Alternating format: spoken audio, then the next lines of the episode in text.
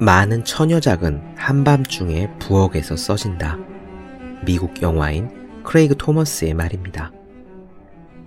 처음부터 전업작가로 시작하는 사람은 드뭅니다. 일찌감치 천직을 발견한 행운 하나, 탁월한 재능을 인정받은 소수의 사람들만 가능한 일입니다. 따라서 대부분의 작가 지망생들은 생계를 꾸리기 위해 일을 하면서 글을 씁니다. 부양 가족이 딸린 경우도 많습니다. 낮에 직장에서 일을 하고 저녁에 집에 돌아오면 가족들과 시간을 보냅니다. 결국 가족들이 모두 잠들고 난 후에야 겨우 글을 쓸 수 있는 시간이 납니다. 서재가 있는 작가 지망생이 아니라면 부엌의 식탁에서 글을 쓸 수밖에 없습니다. 많은 처녀작들이 한밤중에 냉장고에 소음과 싸워가며 이렇게 완성됩니다. 이른바 kitchen table novel입니다. 무라카미 하루키는 재즈바를 운영하던 시절 영업이 끝난 새벽 3시의 주방에 앉아 맥주에 기대 첫 소설을 완성했습니다.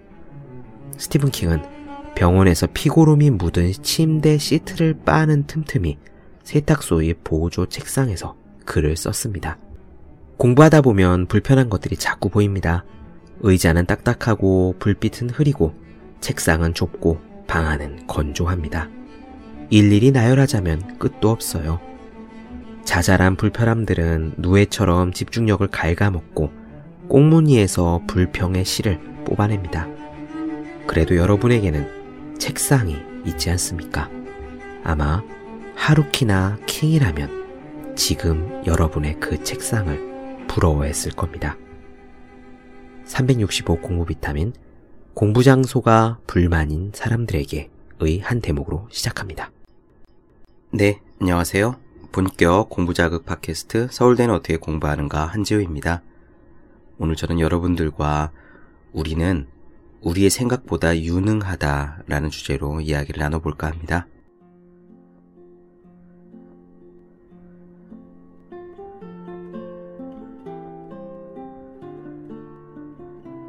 노노에 나오는 한 대목입니다. 예전에 제가 잠깐 소개해드린 적이 있기도 합니다. 공자의 제자 염구라는 사람이 하루는 스승 앞에서 풀이 죽은 목소리로 이렇게 말했습니다. 제가 선생님, 공자의 도를 좋아하지 않는 것은 아니지만 제 능력이 아무래도 부족합니다. 그러자 공자가 이렇게 답했습니다. 힘이 부족한 사람은 가다가 그만두기 마련이다. 그런데 너는 시작하기 전부터 한계를 긋는 것이 아니냐. 논어 옹야편에 나온 공자와 염구의 문답입니다. 스승과 제자는 사람의 능력과 한계에 대해서 논하고 있어요. 우리 능력의 한계는 어디까지일까요? 뱁새가 황새를 따라가다 가랑이 찢어진다는 말과 보이즈 비의 앰비셔스라는 말 중에서 우리는 어떤 목소리에 귀를 기울여야 할 것인가요? 무려 2500년 전에도 똑같이 있었던 물음입니다. 하버드 대학의 심리학과 교수 엘렌 랭거라는 사람이 있습니다. 이분은 1983년도에 재미있는 실험을 진행했습니다. 참가자들에게요, 까다로운 상황을 하나씩 알려주고 그들이 그 까다로운 상황, 난처한 입장에 처한 당사자라고 상상하게 했습니다. 참가자들이 상상해야 했던 까다로운 상황들을 몇 가지 예를 들어 볼게요. 대략 이런 것들입니다. 두 명이 서로 적대감을 가지고 있는 위원회에서 제3의 멤버로 참여한 상황. 혹은 파티에 참가했는데 아주 매력적이지만 엄청나게 차가워 보이는 이성에게 말을 걸어보려는 상황. 혹은 수업 첫 시간에 45명 학생 전원의 이름을 외우라는 그런 지시를 받은 상황. 뭐 그런 것들입니다. 하나하나 다 편안한 건 아니죠. 까다로운 상황들입니다. 그때 실험진이 참가자들에게 주문한 것은 두 가지입니다. 첫째, 난처함에서 벗어나기 위해 사용할 전략을 생각해 볼 것. 둘째, 그 전략의 성공 가능성을 0점에서 100점까지 매겨볼 것. 이 두 가지는 과정과 성과입니다. 아까 첫 번째 말씀드린 난처함에서 벗어나기 위해 사용할 전략을 한번 구상해 보는 것. 이거는 과정에 대한 질문이고요. 그 전략의 성공 가능성이 몇 점이나 될 것이냐. 이거는 성과에 대한 질문이 되겠습니다. 심리학 실험들이 대개 그렇지만 핵심은 연구 설계입니다. 똑같은 질문이라도 그 질문들을 어떻게 설계했냐에 따라서 그 미묘한 차이가 나고 그 차이에 따라서 인간의 심리라는 이 비밀의 화원이 틈새를 살짝 열어주기도 하는 거죠. 엘렌 앵거는 이 설계를 이렇게 매만졌습니다. 전체 참가자들을 둘로 나누었습니다. 그리고 그중 절반에게는 이런 순서로 이야기를 하라고 했어요. 먼저 전략을 설명하도록 요구한 후에 성공 가능성을 물었습니다. 그러니까 아까 같은 예를 들면은 매력적이지만 엄청나게 차가워 보인 이성에게 말을 걸어야 되는 상황에서 어떻게 하면 말을 걸지 자신만의 전략을 먼저 이야기하도록 한 후에 그 전략이 몇 퍼센트나 성공 가능성이 있는지 물은 거예요. 이 첫 번째 집단에 대해서 과정 지향적 집단이라는 이름을 붙였습니다. 그리고 나머지 절반에게는 정반대의 순서로 했어요. 우선 성공 가능성부터 매기게 한 후에 전략을 설명하도록 했습니다. 똑같이 아까로 예를 들면은 엄청나게 매력적이지만 차가워 보이는 이성에게 당신이 저 사람에게 말을 걸어서 전화번호를 딸 수 있는 성공 가능성이 몇 점이나 될까요? 부터 물은 뒤에 어떤 방법들을 사용하겠습니까? 이렇게 물은 거예요. 이 두 번째 집단에 대해서 성과 지향적 집단이라고 이름을 붙였습니다. 참가자들은 어떤 전략을 쓰는가에 대해서 머리를 싸맸겠지만 실험진들은 참가자들이 지혜를 동원하여 만들어낸 상황 타개 전략 따위에는 아무 관심이 없었습니다. 그들이 궁금해했던 것은 두 집단 가운데서 어느 쪽이 더 자신들의 성공 가능성을 높게 생각하느냐였습니다. 결과는 흥미로웠습니다. 그리고 아주 명확했어요. 상황을 타개할 전략을 설명하도록 요구받은 과정 지향적 집단이 다짜고짜 당신의 성공 가능성은 몇 점입니까? 라는 질문부터 대답해야 됐던 성과 지향적 집단보다 자신의 성공 가능성을 훨씬 더 높게 생각했습니다. 과정 지향적 집단의 사람들은 자신의 전략을 상상하고 설명하면서 문제를 해결할 수 있으리라는 기대를 높였던 반면에 과연 할 수 있을까? 부터 고민했던 성과 지향적 집단의 사람들은 자신의 능력을 과소평가했던 겁니다. 한 번 더 풀어 설명하면은 아까 매력적이지만 차가운 이성이 앞에 있다고 했을 때 어떤 방식으로 말을 걸까라는 전략을 먼저 구상한 사람들은 자신의 성공 가능성이 꽤 높다고 판단을 한 거고요. 그냥 대번에 가서 전화번호 좀 주시겠어요? 라고 말을 걸 사람들은 성공 가능성을 낮게 예상한 겁니다. 이 실험이 의미하는 바는 명백합니다. 막상 문제에 닥쳤을 때 그 문제를 해결할 방법부터 고민하다 보면은 스스로의 문제 해결력이 예상했던 것만큼 형편없지는 않다는 사실을 우리는 누구나 깨닫게 된다는 점입니다. 한마디로 말하자면 우리는 우리의 생각보다 유능합니다. 제가 고등학교 1학년 때 일입니다.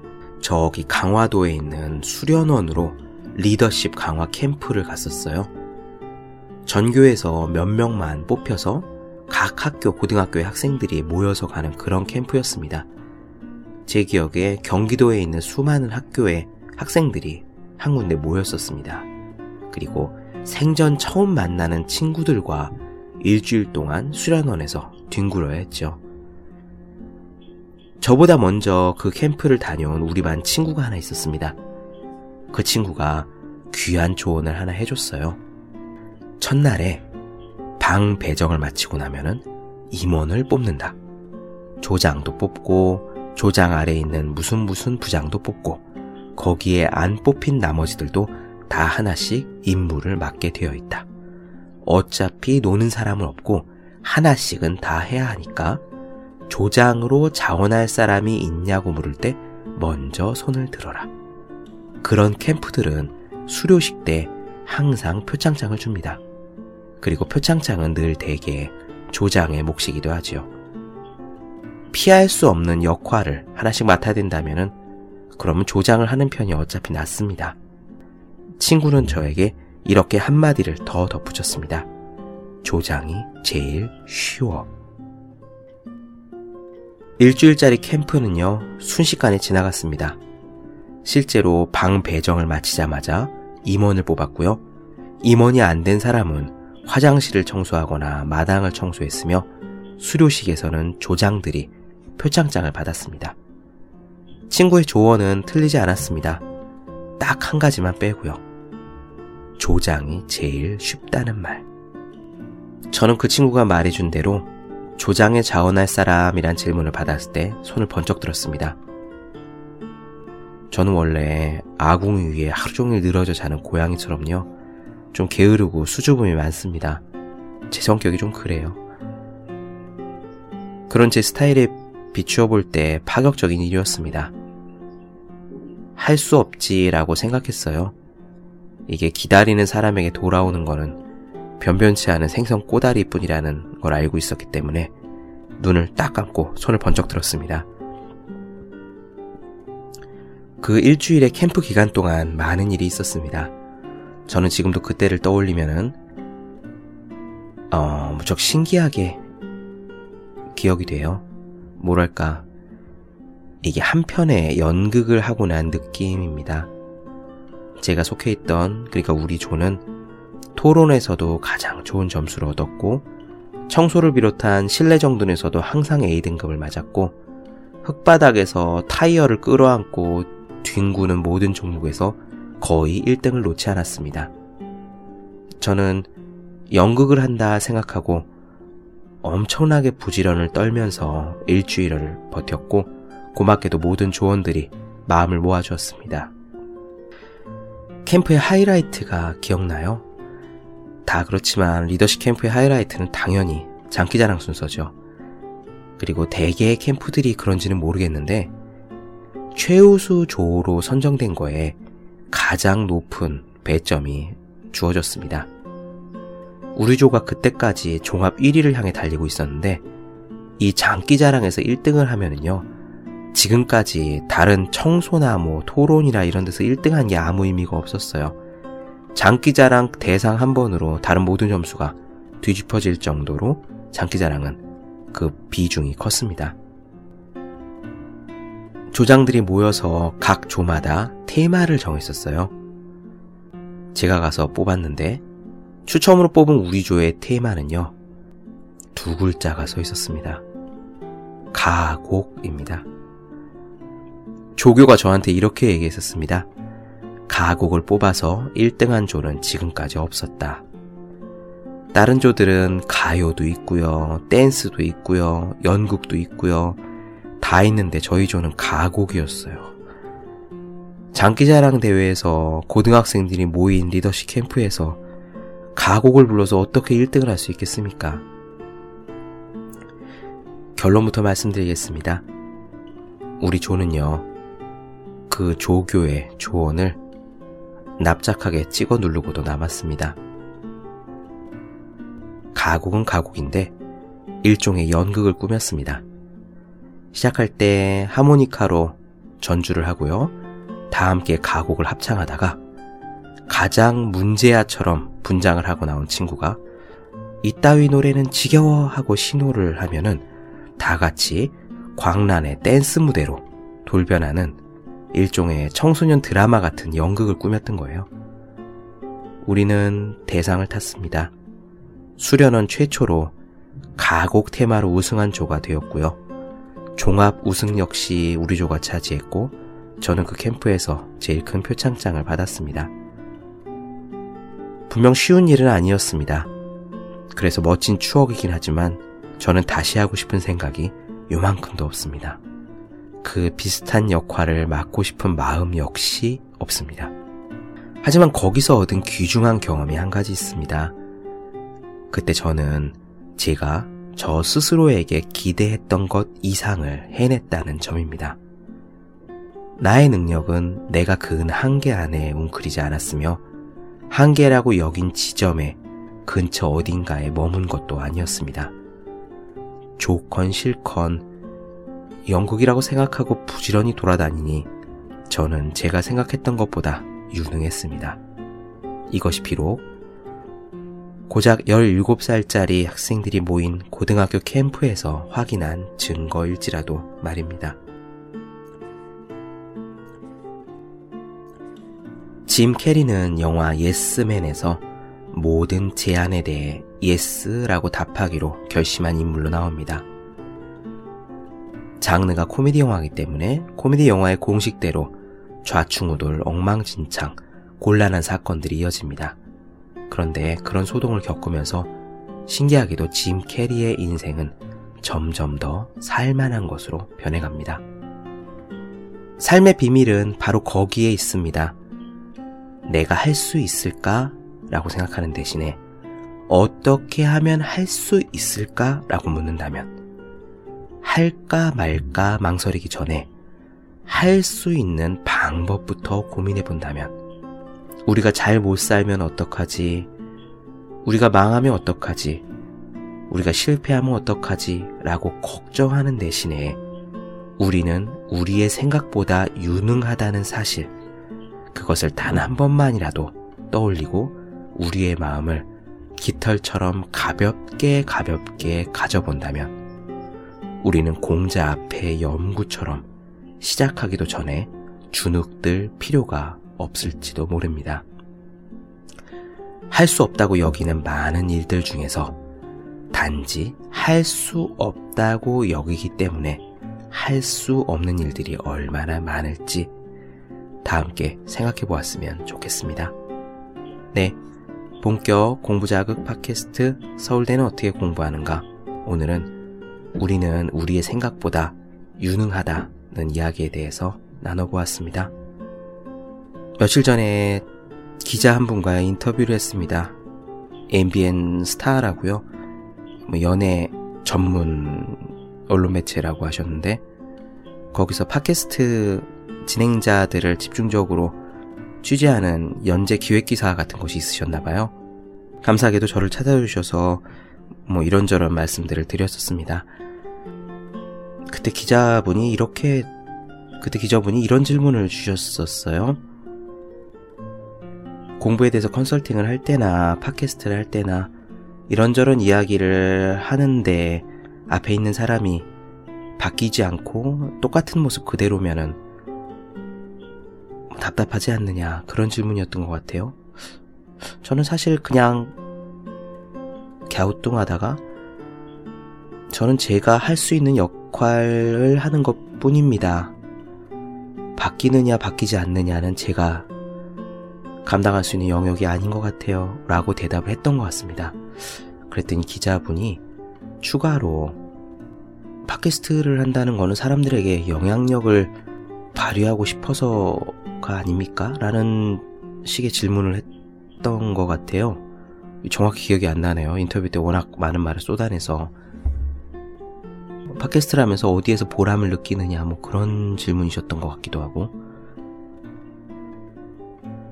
어쨌든 저는 이렇게 답을 했었습니다. 소설가 김현수 씨가 어디인가에서 했던 말이 떠올라서 그 이야기를 인용했어요.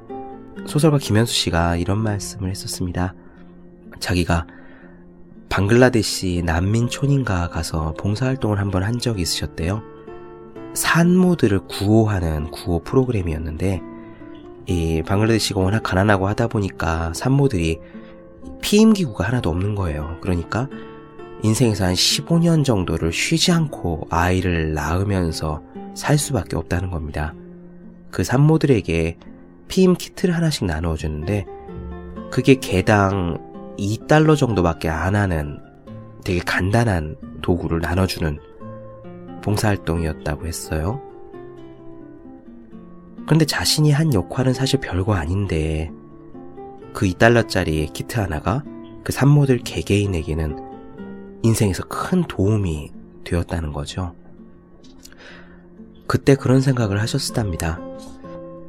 자기가 소설을 쓰는 것도 마찬가지인 것 같다. 우리가 우리 자신의 삶을 바꾸려면은 굉장히 많은 노력을 필요로 한다.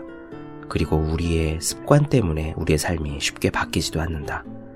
그런데 의외로 우리가 주변 사람들에게 무언가 좋은 영향을 주고 도움을 주는 거는 간단한 일일지도 모르겠다는 생각이 들었다.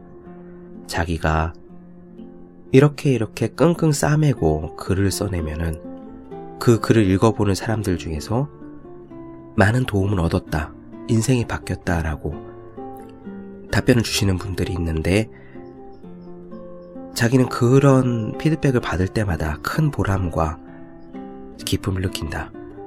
그런데 재미있는 거는 그런 독자분들이 주는 작은 피드백, 감사의 편지, 혹은 한 부 한 부 사주시는 책들, 그런 피드백에서 자기도 이 괴로운 글을 계속 쓸 용기와 힘을 얻는다. 그러므로 결국 사람이란 자기는 다른 사람을 돕고 다른 사람은 또 나를 도와가면서 이렇게 서로서로 도와가면서 발전해가는 관계가 아닌가 생각한다. 라고 이야기를 했었습니다. 저도 기자분과 인터뷰에서 그런 말씀을 드렸어요. 제가 글을 쓰든 팟캐스트를 하든 제가 작은 행동을 함으로 인해서 이것을 들으시는 분들, 읽으시는 분들에게 이런저런 도움이 될 수 있고 또한 그 반대로 이 방송을 들어주시는 분들이 있어서 책을 사주시는 분들이 있어서 저한테 이래저래 해서 잘 듣고 있다라고 감사 쪽지를 주시는 분들이 있어서 저도 책임감을 가지고 게으름을 이기고 꼬박꼬박 글을 쓰거나 방송을 할 수 있는 것 같습니다. 저는 여러분들을 돕고 여러분들은 저를 도와가면서 서로 서로 각자 더 나은 삶을 만들어가고 있는 거죠. 네, 이렇게 답변을 드렸는데 신문 기사에는 실리지 않았더라고요. 아쉬워서 이렇게 방송으로 말씀을 드립니다. 네이버에서 그 팟캐스트 서울대는 어떻게 공부하는가 뭐 이런 식으로 치시면은 뉴스 기사에서 검색이 됩니다. 저는 혹시 사진을 찍으실까 해서 그날 막 머리도 하고 옷도 이쁜 거 입고 인터뷰하러 나갔는데 사진을 안 찍으시더라고요. 예, 그렇습니다.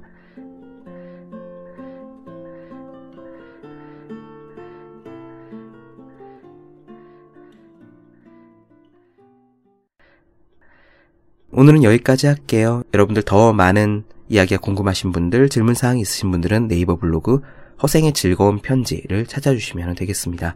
그리고 올해 역시 매일매일 공부하시는 분들, 그리고 여러분 주변에 여러분들이 사랑하시는 분들을 위해서 365 공부 비타민을 한 권씩 선물해 주시면 좋겠습니다. 다음 시간에 뵙도록 하겠습니다. 여러분 오늘은 설날입니다. 설잘 쇠시고 새해 복 많이 받으시기를 바라겠습니다. 여러분 모두 감사합니다. 그리고 역시 마지막 인사는 이렇게 드려야겠죠. 설 연휴에도 여러분 모두 열심히 공부하시기 바랍니다. 저도 열심히 하겠습니다.